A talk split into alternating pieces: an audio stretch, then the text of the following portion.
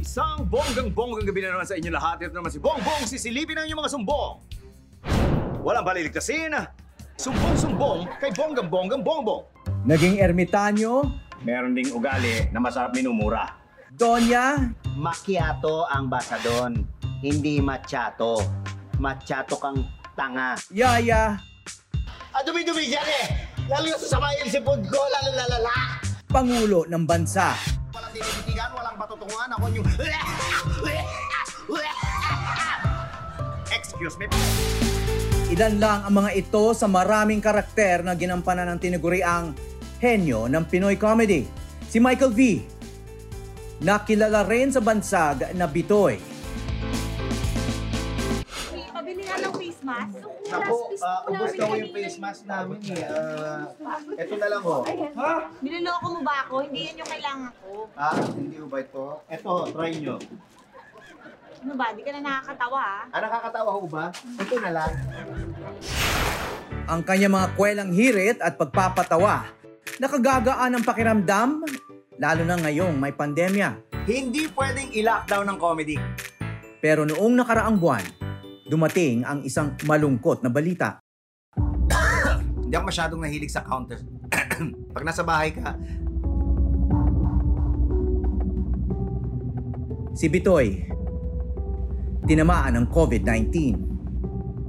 It says it's July 18, Saturday, uh, 6.47 p.m. This is day 8 mula nung nagkaroon ako ng symptoms. I just received an email from uh, St. Luke's and uh, let's find out kung anong sabihin niya about the results.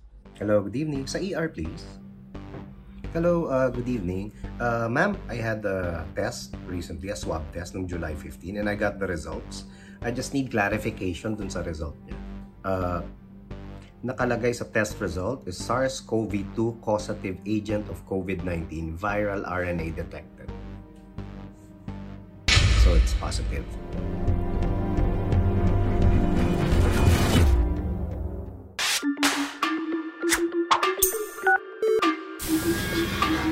Magandang araw mga kapwa naka-quarantine. Ako po si Howie Severino, journalist at COVID survivor. Ang ating guest ngayon, none other than Michael V, also known as Bitoy. Komedyante at ngayon ang aking kapwa COVID survivor. Bitoy, kumusta ka na? Fully recovered na ba? Uh, I would say, oo, overall I'm good. Pero yung lung capacity, parang napansin ko kagaya ng ibang mga uh, nag, naging pasyente rin, naging biktima rin ng COVID. Parang hindi pa nakaka 100% uh, yung lung capacity ko. Medyo may, madali pa rin ako hingalin. So ano yung mga nararamdaman mo ah, sa ngayon? Ah, sa ngayon, yun lang, yung ah, medyo mabilis mapagod. Pero pagka yung nagbe-breathing exercise naman ako, okay naman. Uh, tsaka ano, wala na yung mga the usual na nararanasan ng mga ah, na, ah, nagkasakit ng COVID, yung mga lagnat-lagnat, wala na ubo, sipon, wala, wala na talaga lahat. Yun na lang na ah, siguro dahil feeling ko nagpeklat yung lungs ko eh, kaya medyo mahirap siya mag-expand ngayon at ah, hindi pa 100% yung ah, lung capacity. Ikaw, Howie, how are you? Yeah, well, I'm I'm feeling okay, no? Feeling okay. Pero syempre nagbabasa-basa ako tungkol sa science nito. Ang dami pang ah, lumalabas ng mga bagong ah, info kaya kailangan lagi tayong nag-iingat. Pero Bitoy, kompleto na yung quarantine mo, no? Naka nakakapiling mo na yung pamilya mo ulit. Yes, natapos na, tapos ah, tapos na yung kalbaryo, ibigay nga, at laya na ako. At ah, ngayon, hindi pa ako nakakapagpa-check uli at uh, bala ko talagang gawin dahil ah, gusto kong, kagaya mo, gusto kong mag-donate nung, ano eh, nung ah, plasma dahil alam na, para makatulong sa mga kababayan natin kahit papano, di ba? Maibalik ko man lang. Sige, sab- sabihin mo lang sa akin pag ready ka na, eh, pwede kitang i- i-connect, no? Okay yan, sige. Call na yan. Done deal. Sige, Bitoy, ah, ano, ah, gusto ko lang balikan sandali yung huli yung isa sa mga huli yung episode sa Bubble Gang, no? Kasi may mga skit na kayo nung March, no, nung ah, tumigil yung airing. Ah, may mga skit na kayo tungkol sa COVID. Ah, nakakatawa nga yung ano, eh, yung yung chismis virus. Teka, ano, ano nangyari sa dalawang chismosang yun? Yan po ang full form na infected ng chismis virus. God! Sandali. May susubukan ako, ha? Kailangan malaman ko sagot dito. Sandali, Dok, Dok, this. I need to get to the bottom of this.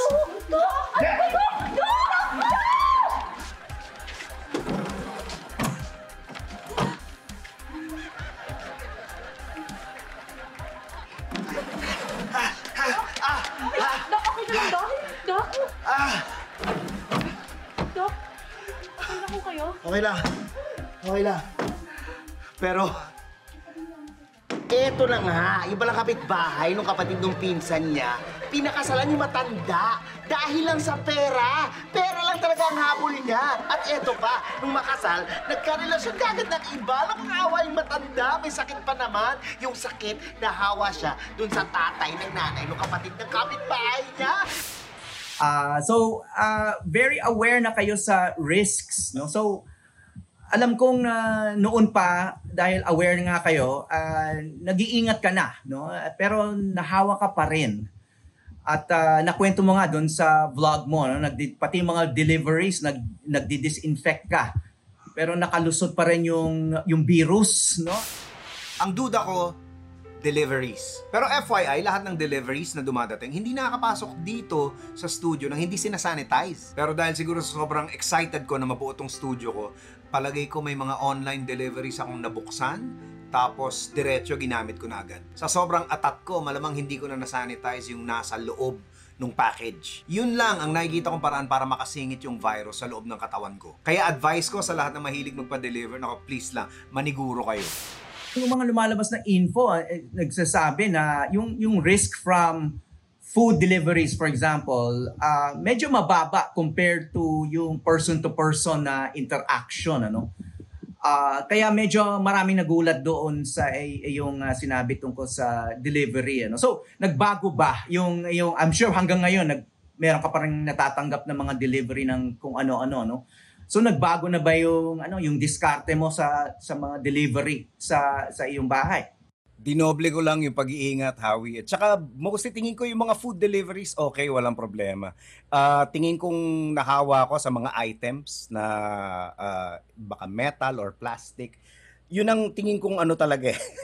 yun ang tingin kong culprit eh. Pero yung mga pagkain at saka yun nga, yung, ah, yung buong proseso ng pagde-deliver, ano yan, ah, may, may isa talagang posibleng makasingit yung ah, virus during the process. And ah, kami dito sa bahay, palagi kaming dinoble na namin yung depensa namin. Ah, meron ng sterilization, meron ng mga ini-spray, tapos pagkapagkain talagang ah, doble init. Kaya ano ngayon, ah, ano kami, para kaming ah, batalyon na nasa gera na talaga palaging on guard. Itong Bitoy story ay ang karamihan ng ah, topics mo diyan, yung yung mga themes mo diyan, games, entertainment, reviews ng ah, gadgets, no? Um, pero nag-decide ka na um, i-devote mo yung halos yung buong ah, Bitoy story episode ah, 29 dito sa true to life drama na nangyari sa iyo no? Na nakakatakot actually no? Kasi pati ikaw nung uh, nire-record mo yung sarili mo hindi mo pa alam kung ano magiging kapalaran mo no? Bakit ka nagpasya na i-document halos blow by blow itong una yung takot mo, yung symptoms mo, ah, nag-edit ka pa ng mga yung mga ubo-ubo mo nung day one ano hanggang ah, nagpunta ka sa sa sa St. Luke yata sa testing no nagpa-test ka hanggang matanggap mo yung, yung result. ano yung nag-motivate sa'yo na i-document yon at at ilabas Uh, overall siguro to spread awareness lang eh na wala talagang sinisino yung virus na kahit sino pwedeng magkaroon at anytime at kahit nasaan ka. And uh, gusto ko lang magkaroon ng uh, ng uh, parang uh, realization yung mga tao na kailangan talaga nilang mag-ingat na hindi biro yung uh, ano yung pag pagsusuot ng mask at paghuhugas ng kamay. Uh, malaking factor 'yon, uh, malaking tulong 'yon hindi lang para sa ating mga uh, mamamayan kundi pati dun sa mga ano sa mga frontliners natin kasi the less na makontract natin yung virus uh, mas konti yung kailangan nilang alagaan mas konti yung poproblemahin ng bansa actually mag, um, napaka-importanting uh, serbisyo yun dahil ang laki ng uh, audience mo no? pati yung nasal swab mo no? Ah, medyo maselan kasi yan eh. Ako Oh. ilang beses na rin ako na na swab no? Ah, hindi ko rin kinunan yan eh dahil sobra akong na hindi siya komportable no? Pero pero pati yun ipinakita mo no? Ipinakita mo. Ay ikaw eh, parang ikaw lang yata nakita ko na nag, nag-document no no? Na may lakas loob na mag-document ng nasal swab. Ah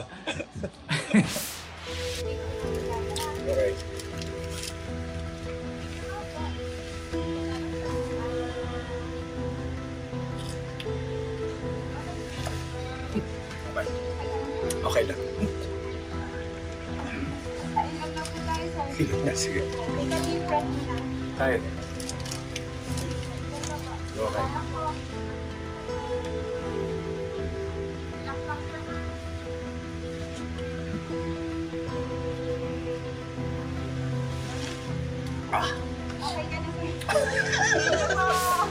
I just want to go to Tama. day 4, no? Yung, yung day 4 mo kasi, you didn't know yet, pero meron ka nang nararamdaman doon. Um, and then, uh, parang kinikwento mo yung, yung effect ng isolation, no? Mm. Na hindi mo nakakapiling yung pamilya mo. Medyo moving, medyo naging emotional ka doon, no? Uh, at, uh, at napaiyak ka. Hirap pala, no? Lumipas na naman isang buong araw na hindi mo sila na yakap. Hindi sila nahalikan. Hindi mo na sila nakita. Kasi yun nga bilang ako isang COVID survivor at, at patient no, yun ang na-overlook ng marami yung yung emotional and mental aspect nito no. Yung focus kasi nasa medical, physical no. Pero ah, ikaw ah, nasa bahay ka lang pero an- ano bang klaseng isolation to? Ah, hindi mo talaga nakita yung pamilya mo from the from the from day one ng symptoms. Kahit hindi mo pa alam na may COVID ka. Iniwalay mo na sarili mo. Oo. Yung suspetsa pa lang kasi parang ah, it would be safer na mag-isolate ka na at mag-quarantine ka na until masiguro mong meron o wala. Pero nung ah, nag, nawala yung pang-amoy ko, yun na yung ano eh, yun na yung talagang masasabi kong ah, ito na yung senyales na ah, meron to. And uh, doon ako nagduda ng todo. Actually, na sinabi ko sa misis ko yun, nag-iyakan na kagad kami. We were moved to tears dahil dun sa pagkawala ng pang-amoy ko. And the only way na ma- malalaman mo kung uh, meron ka nga o wala, eh magpa-test. At yun na nga yung ginawa namin. Eh, pati siya, nagpa-test. And uh, fortunately, siya, eh, wala siyang uh, wala siyang virus, negative siya. Pero yun nga yung uh, sinasabi mong lungkot na hindi ko napagandaan Yeah, siguro ah, alam natin yung yung yung pinaka-fear no ng isang ah, nahawa dito ay makahawa ng ibang tao, lalo na yung kamag-anak no, yung loved ones natin. Yun yun ang isang pinakamalaking fear dito eh, di ba? Hindi lang yon pati yung buong ah, building na tinitira namin, ah, pinaanunsyo na kagad namin na pinala, pinaalam na namin dun sa management na posibleng ako eh meron. At ah, yung ah, resulta inaantay pa.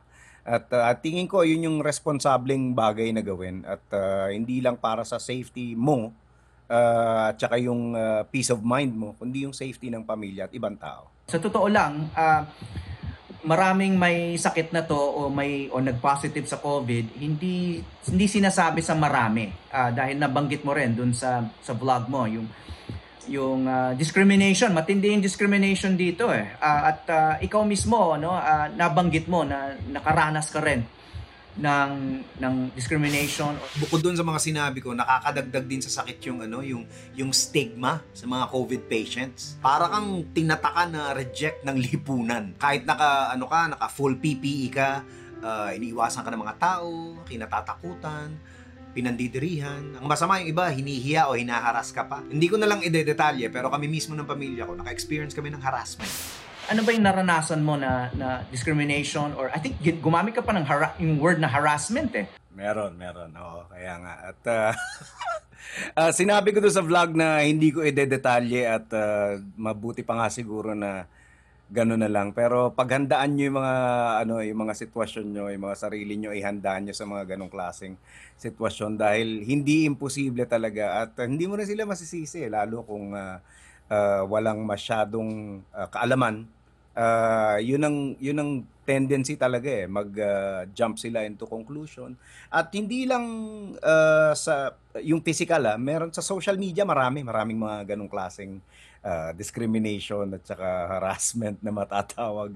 Pero since ah, public figure ako medyo sanay na tayo diyan pagdating sa social media medyo hindi na ganun ka ano yan, hindi na ganun ka big deal talaga. Pansin ko lang na talagang parang nawala na talaga yung panlasa ko. Ah, hindi ko na malasahan tong soup. Mukhang, mukhang masarap pa naman. Hindi ko na halos malasahan. Parang wala na akong flavor na natitikman. Pero mainit. Na, nakakaramdam pa rin ako ng init. Kung nanonood kayo at sinasabi niyo, wow, sarap kumain ni Bitoy. Oh, isa yan sa mga dahilan kung bakit kinukuha ko endorser ng pagkain. Mmm! Mmm! Mmm! Walang lasa. Mainit na pala. Honestly, hanggang ngayon hindi pa nag bumabalik 100% yung pang-amoy ko. Nakakaamoy na ako pero uh, parang ano pa rin, uh, mali pa rin yung naamoy ko minsan. Yung amoy ng isang bagay na ine-expect mo na yun ang amoy niya, parang hindi pa rin yun yung uh, rumerehistro sa ilong ko at sa utak ko. So, uh, meron naman daw mga exercises na ginagawa para maibalik ng maayos. At saka in time naman daw, babalik siya. Uh, kaya nagiging ano lang ako, nagiging patient lang ako para inaantay ko yung pagbabalik ng pag enjoy ng uh, pang-amoy ko. Well, ikaw, ano, nag, nagkasakit ka na, no? Uh, and uh, in theory, uh, dapat meron ka ng uh, antibodies, no? Uh, nag, nagpa-test ka na ba kung may antibodies ka na at uh, may may meron ka ng uh, immunity uh, sa reinfection kung according to the theory. ah. At the moment, hindi pa, pero uh, kailangan kong gawin yan para ako makapag-donate ng plasma. Twice, ha? Uh, di ba sabi nila, ano raw, uh, ayon sa batas, eh, dapat daw magkaroon ng dalawang negative tests muna, sabi ng DOH, bago ka makapag-donate ng plasma. So, at the moment, di ko pa nagagawa yan, pero uh, uh, I'm sure malalaman ng publiko pag ginawa ko na yan. And uh, I will make sure na uh, na malaman nila para kahit pa paano yung maka, ano rin, makamulat din ng uh, kanilang mga isipan. So magtatanong lang ako no tungkol sa yung role ng comedy sa ganitong klaseng panahon no. I mean uh, nababalot yung buong mundo ng takot no. Uh, para sa iyo may may role ba ang comedy ngayon uh, sa crisis na to? I believe so kasi uh, isa sa mga paraan ng mga lalo ng mga Pinoy eh yung uh, ano eh yung humor para mawala yung problema, mawala yung stress. Kung nababawasan mo yung stress lalo uh, dun sa mga nakaka-experience na nung uh, nung virus, eh malaki ang magagawa nun para sa kanila, uh, sa paggaling nila. And uh, I think hindi na natin maaalis talaga yan. Eh. Hindi lang naman sa mga Pilipino, kundi sa buong mundo nakakahanap nung uh, pwedeng pagtawanan uh, out of anything na hindi normal o out of anything na nagkakos ng problema. Yung ano ba yung mga naisip mo ngayon na dito sa mga napapansin mo sa itong itong uh, panahon na to at yung crisis na to no na, na pwedeng gawing comedy. Uh, ano ba yung pwedeng gawing humorous? I mean, it's not a it's not a happy time, no? Ang daming namamatay, ang daming nagkakasakit, takot tayong lahat baka may magtanong pa, bakit natin gagawin nakakatawa yung crisis? Pero may nakikita ka bang, ano ba yung may potential ngayon na, na pwedeng uh, gawing entertaining in a, in a funny way? At this point, hinahanap pa rin namin yung formula na yan. Parang vaccine eh. Hinahanap pa rin ng uh, creatives, ng Bubblegang at saka ng Pepito Manaloto kung paano yung pinakamaayos na approach. Kasi Ah, alam mo, bukod dun sa physical na hirap nung pag-shoot, kagaya nung ah, sinabi ni Direk Joey Reyes, 'di ba? Hindi sila makapag-shoot ng pelikula, napanood ko sa interview mo. Ah, yung yung ah, yung social media at saka yung mga netizens, medyo sensitive eh. Na madalas hindi mo alam kung ipaglalaban mo yung ah, yung ah, humor over sensitivity.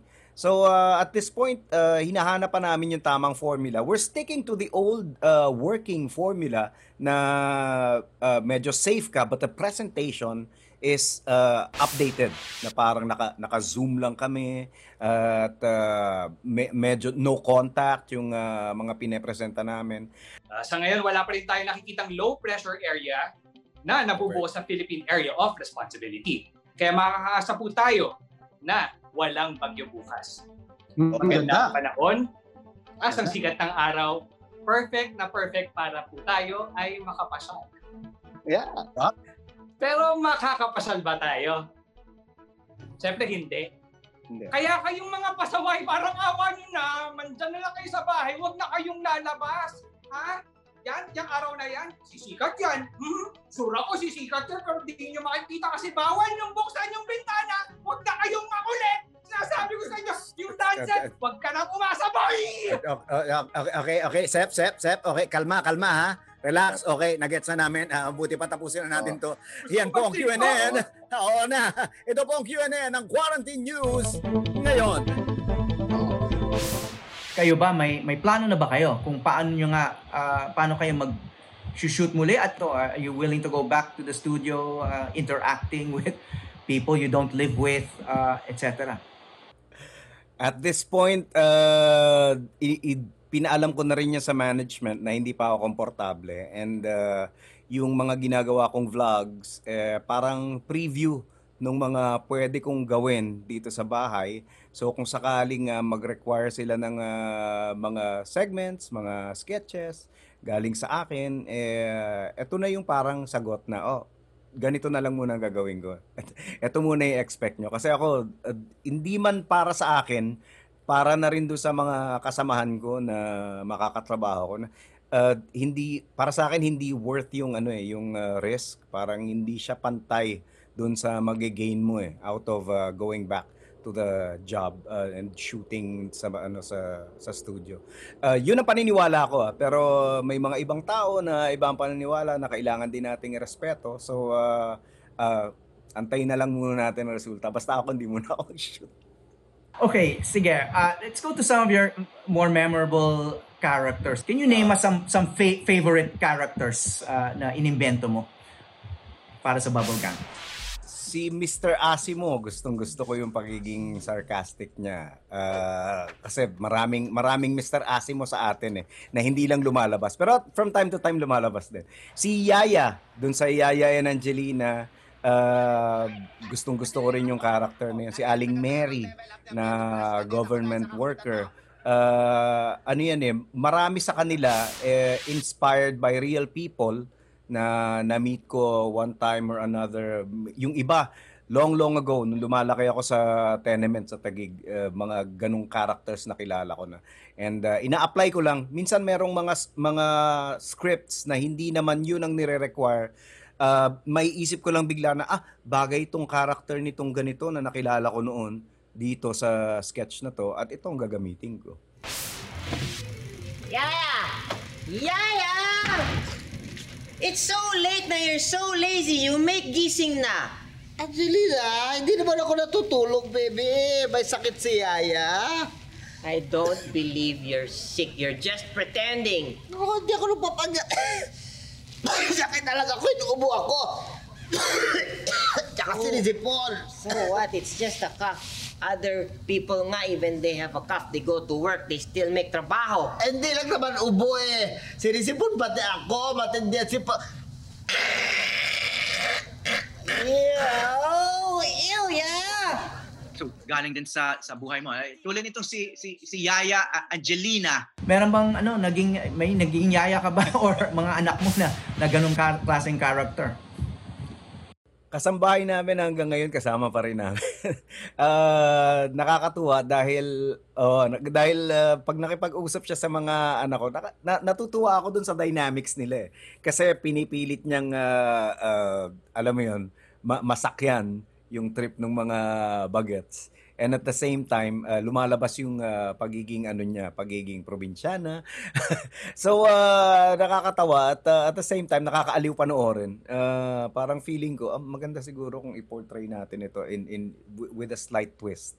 Pero basically sa kanya galing yung character niya. Ngayon, no, it's it's not just a time of uh, of COVID, pero it's also a uh, very political time, no? Uh, globally, uh, ako sinusun- sinusundan ko rin yung ibang uh, comics sa sa states, no? Sa sila Trevor Noah, uh, sila John Oliver, uh, etc. No? Kasi doon sa sa Amerika may may tradition doon na talagang may papel ang uh, comedy sa politika, no? Yung malakas yung tradition nila ng uh, political uh, satire, no? Dito ba, ano ba yung espasyo natin ngayon for political satire? I know you've done your share in the past, no? Pero yung present political environment natin, uh, ano ba yung space natin for for political satire today? feeling ko, ah, personal na opinion to, hindi tayo ganun ka ah, liberal pagdating dyan sa ah, political satires. May mga may mga topics na pwede mong pakialaman, pwede mong ah, gawing katatawanan o pagkuhanan ng inspirasyon para gawing katatawanan. Pero merong mga bagay na ah, hindi lang ah, personal, kundi yung buong network eh medyo nag-iingat.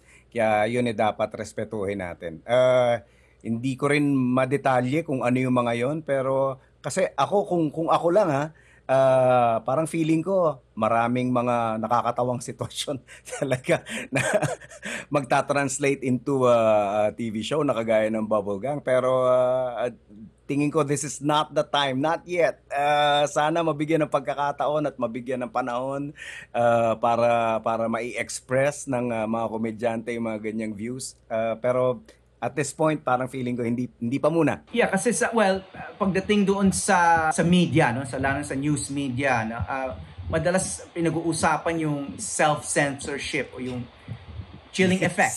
Uh, sa tingin mo ba may self-censorship or chilling effect ngayon sa comedy? Ang dami ko niyan. Umaapaw ako sa self-censorship. I think uh, pati yung creative uh, team ng uh, Bubble Gang at ng Pepito Manaloto and most comedy shows dito sa GMA medyo may uh, awareness dyan sa aspeto na yan. Kaya uh, we do as much as we can. Uh, there's a there's a fine line that uh, we're not crossing and uh, I I think given time siguro baka magkaroon na ng lakas ng loob Uh, pero sa ngayon uh, medyo medyo muna naka-minor muna kami. Okay, actually malaking debating ngayon na Bitoy, no? Lalo na ma, kung uh, magbabasa ka rin sa Twitter, yung mga Twitter wars, no? Uh, may rami nagsasabi yung yung mga celebs, mga artista, mga entertainers, dapat mag-entertain na lang, wag nang mag-comment sa sa politika, wag nang makialam, etc. No? Pero ngayon, maraming maraming artista ngayon, maraming uh, entertainers ang medyo very vocal no sa kanilang mga political opinions no. Ano anong pananaw mo doon? Ako, I have nothing against uh, uh, celebrities na nag express nung kanilang nararamdaman tungkol sa politika. Pero yun kasing mga netizens madalas double standard eh. Parang sila lang ba ang pwedeng mag-comment? Pag sila nag-comment, parang feeling nila valid. At pagka celebrity na, hindi na. Uh, as long as may sasabihin, as long as may sense, as long as pinag-aralan, I think hindi naman masama na magkomentaryo tungkol sa gobyerno, tungkol sa ah, sa relihiyon o kung ano pa mang mga topics na dapat eh, hindi raw pinakikialaman ng mga celebrities. As long as pinag-aralan mo at in, inalam mong maigi kung ano sinasabi mo, uh, I think valid ang uh, pakiki, pakikialam o yung uh, pagkokomento tungkol sa mga bagay na yan. Pero ako, personally, as much as possible, iniiwasan ko eh. Uh, paminsan-minsan, yeah, sumusundot. Paminsan-minsan, uh, gumagawa ng sketch sa Bubble Gang. Paminsan-minsan, eh, nagdo-drawing ng uh, isang uh, uh, one panel na katatawanan tungkol sa kung anong perspective ko tungkol sa gobyerno. Pero that's just it for me. Uh, uh, to each his own, you do you, sabi nga ng mga kabataan. Uh, and sana bawasan ng pagiging, sabi nga sa Bulaga, baw- bawasan ng pagiging judgmental. So, ano yung tingin mo sa future ngayon ng ng industriya? No? I mean, you've had a very successful career. Ano bang paano ba maging successful in the future pag pag tuloy-tuloy lang itong ganitong klaseng ah, crisis na to? How how can we ano? Paano ba paano ba makapaghanap buhay sa industriya nyo ah, sa television, sa entertainment, comedy, etc. habang may ganito klaseng ah, problema?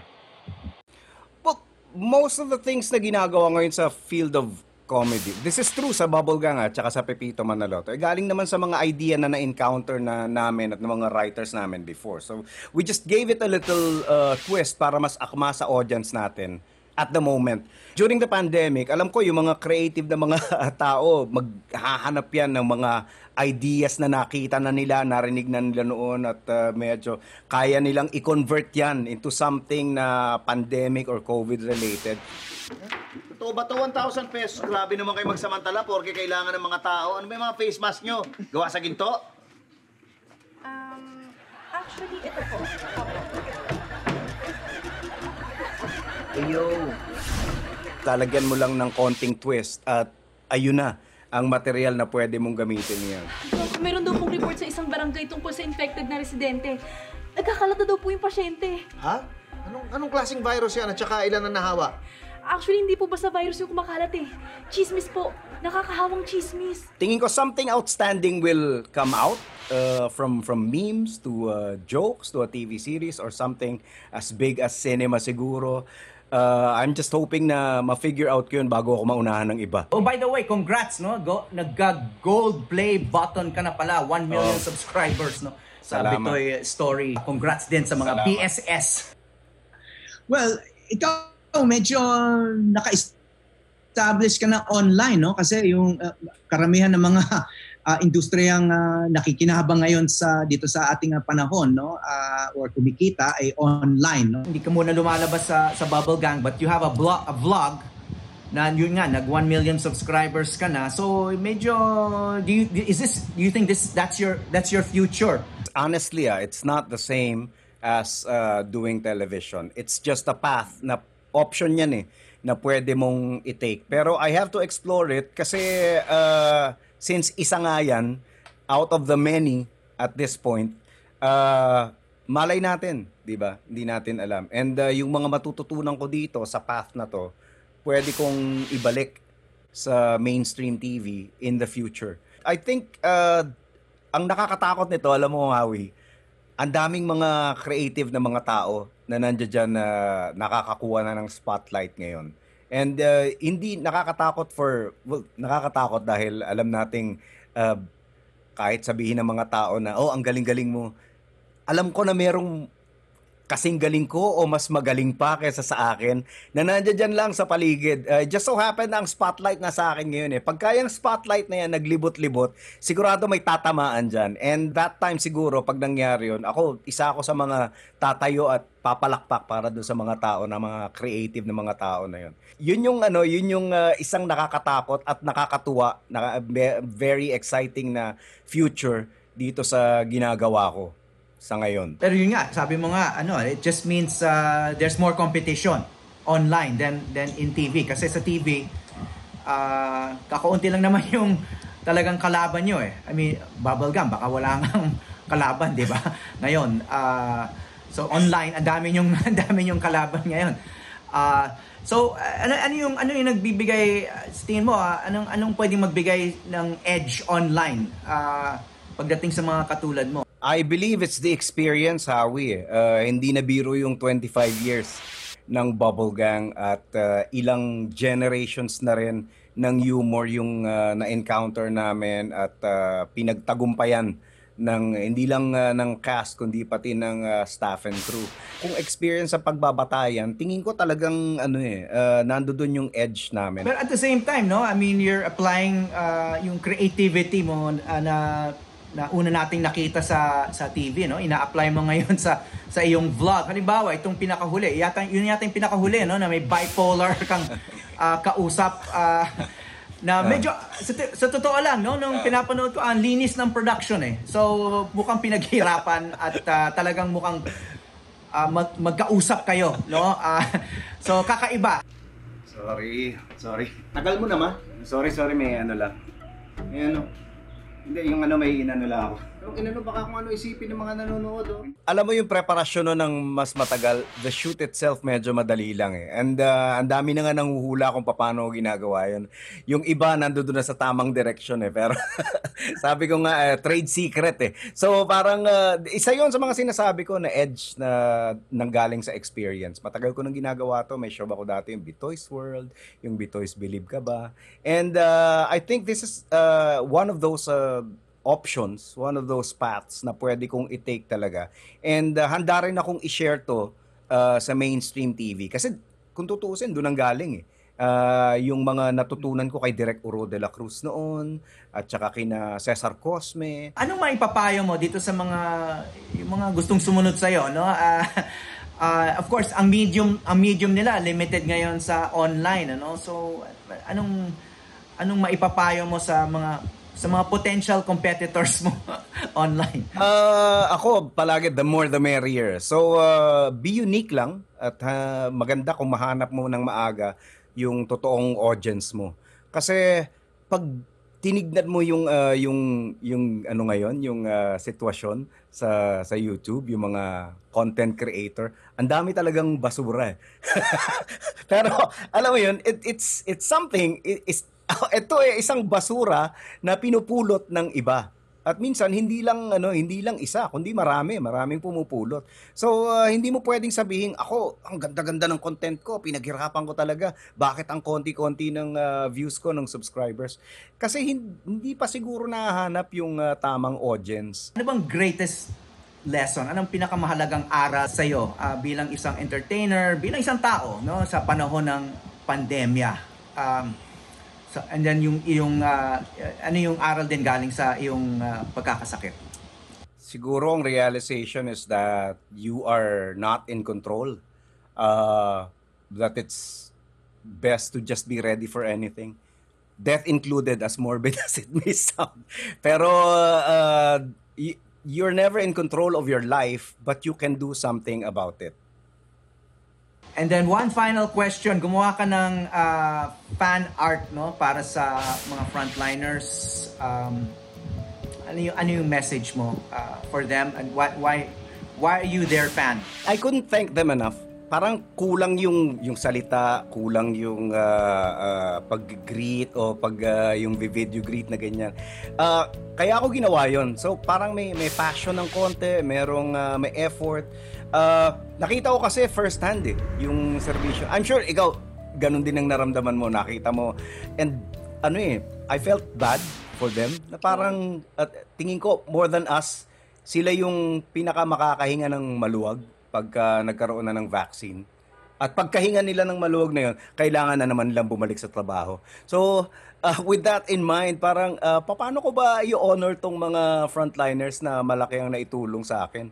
Uh, so, inisip ko, siguro, eto, eto yung kaya ko. And uh, i-share ko na lang sa iba. Maraming maraming salamat sa iyong uh, pag-share uh, sa mga frontliners at sa amin din ngayon, no? Bitoy, aka uh, Michael V. Sobra kaming natutuwa uh, na magaling ka na at uh, nagpapasaya muli sa taong bayan.